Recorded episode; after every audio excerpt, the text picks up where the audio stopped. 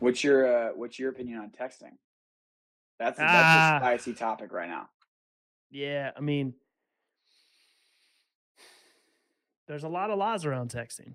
You know, they need to be opted in, Yeah, right? I don't But- I don't do it a lot, but the argument of like, oh, it seems a little invasive.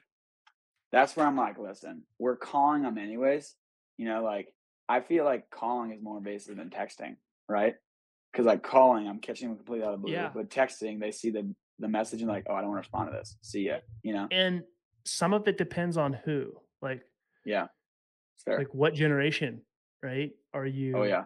prospecting into, right? I mean, we're seeing younger. I mean, we're seeing like depends on who who you're dealing with, right? But like Yeah. personally, personally, I'd rather somebody shoot me a text, Oh, me too.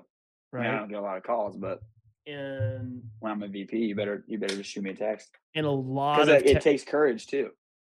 there's a lot of text exchange that goes back and forth with with you know once you're actually engaged in a deal texting can be very effective huge.